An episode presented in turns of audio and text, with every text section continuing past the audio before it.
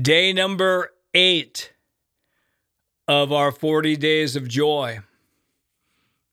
I get a kick out of saying Psalm 34 verse 3 does not say, "Oh, magnify the problem with me."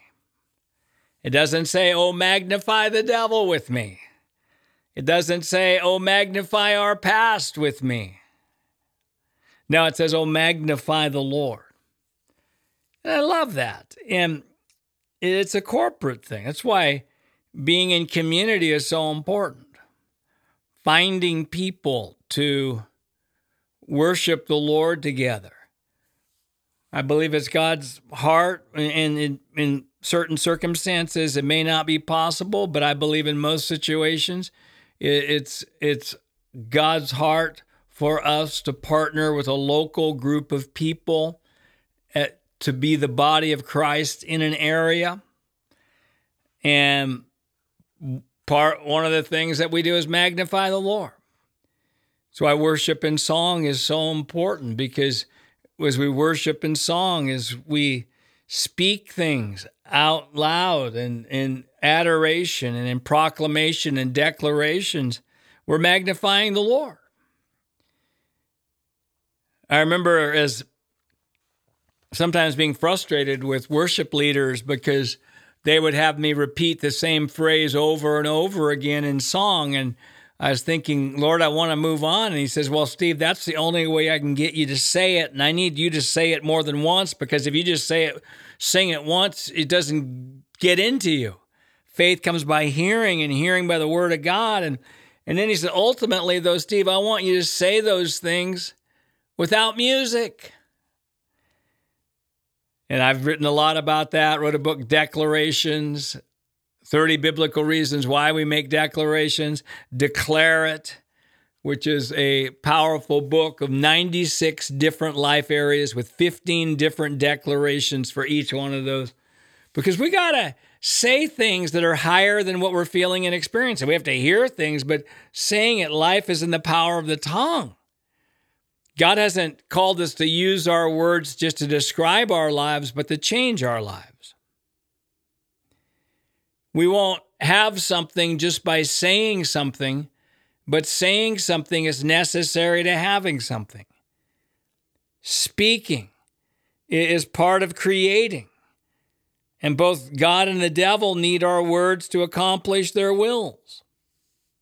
I could go on a rampage on that, but I'm just saying that as part of magnifying the Lord, that is an aspect of it, of magnifying Him in song with other people, or hearing a message together, or praying together. We magnify the Lord. And again, we don't make God bigger, but we see Him bigger. I've been in some prayer meetings that have magnified the problem so much that it just almost moved me just into complete unbelief. That is big. And that's really what the 10 spies did in Numbers 13. Moses sends out 12 spies into the promised land, and he gives them an assignment. Their assignment is not to come back with a conclusion on whether they could win or not, because the Lord had already said, "I've given you that land. I'm giving it to you." The assignment was to see what the enemy was, get a battle plan for it, and then go in and get victory. But 10 of them didn't understand it. They magnified the problem. And at the end of the chapter, Numbers 13, I said the Canaanites there, Jebusites, Hittites, sons of Anak were there. They kept talking about how big the problem was. Now again, faith isn't in denial, but faith is careful about how it talks about problems. Concluding statements, those are things we want to avoid, of conclusions on whether we're going to be victorious, whether something's going to change, whether we have the ability on something. We're careful about those things. Jeremiah in Jeremiah 1, he gets a calling into the office of prophet, and he says, but I'm only a youth. God says, do not say you're only a youth.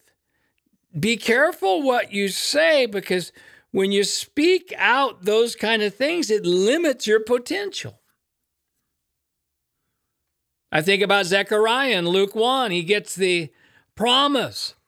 Hey, your prayer's been heard. Your barren wife, Elizabeth, you and her, both of you in old age, are going to have a miracle child who would become John the Baptist. And the Lord had to mute.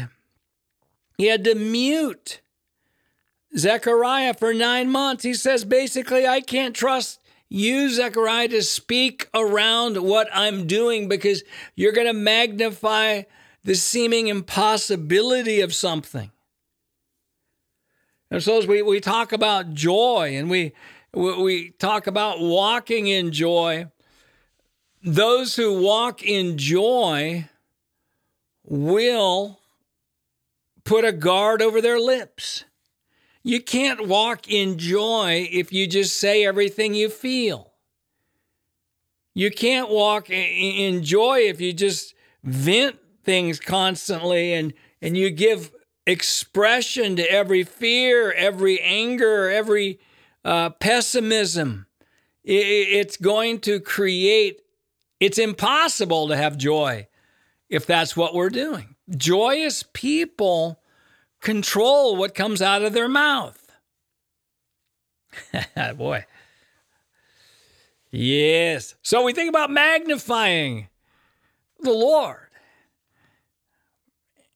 And we magnify the Lord. We can do it through worship and song. We've talked about that, through declarations of speaking out his promises, our biblical identity, what we believe he's told us to do. We do it by being in the Word, quoting the Word, memorizing the Word, meditating on the Word, imagining the Word, becoming real in our lives, in our experience.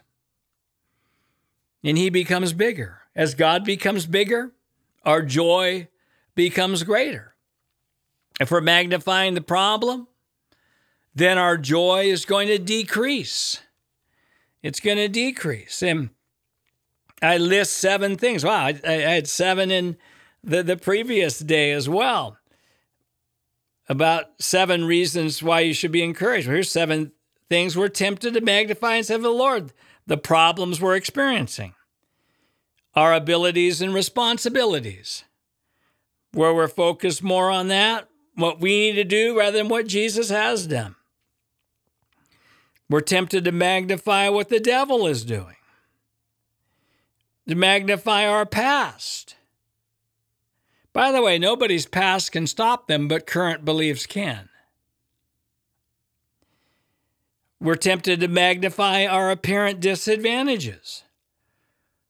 I mean, whether Jeremiah is saying, I'm only a youth, or Moses says, I can't speak well, I stutter.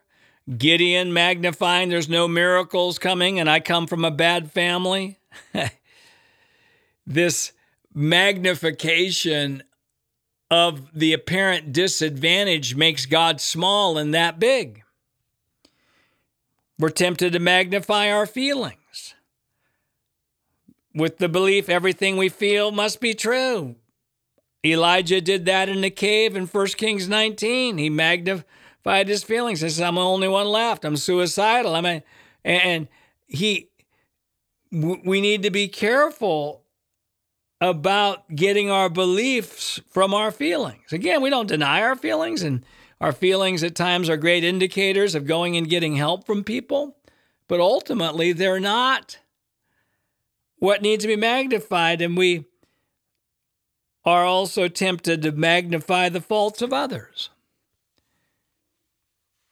And as we have a perfectionistic attitude, or at times, as I wrote in the devotional, at times we use other people's faults to justify our own and be an excuse for our own faults. That's a joyless state of nitpicky, of looking what's wrong and It's really, you think about the prodigal son story, Luke 15, and you got three characters, the prodigal son, and then you have the elder brother and father, and the elder brother was joyless. The elder brother mindset, which is fault-finding, critical, performance-based, it's joyless. And he knew what was wrong with his brother, and he was focusing on that and focusing on what was wrong with his dad. And again, this doesn't mean we ignore things, don't have brave communication, or doesn't mean we're not going to have boundaries in relationships, but it's a hard attitude. And the default of an elder brother mindset is to first see what's wrong with a person or place. The default of a father mindset is to first see what's right with a person or place. And father mindset is much more joyful than the elder brother mindset. So we're giving you keys of how to walk in joy, and that's one of them. And so here's a little tip for you that the Lord had me do, is that every time you're tempted to criticize somebody, immediately pray for them inwardly. Lord, bless them. Bless them, Father. Thank you for that. Bless them. Bless them in this area. Let their lives be abundantly blessed and prosper and successful. And that will turn the tide on that habit of fault-finding, critical attitude. Wow, hey, great to be with you today on What Are We Magnifying? Let's magnify the Lord. And I believe you being a part of these 40 days is part of magnifying the Lord. And you're going to see him bigger. And I'll say it again, the bigger you see him is the more joy you're going to have.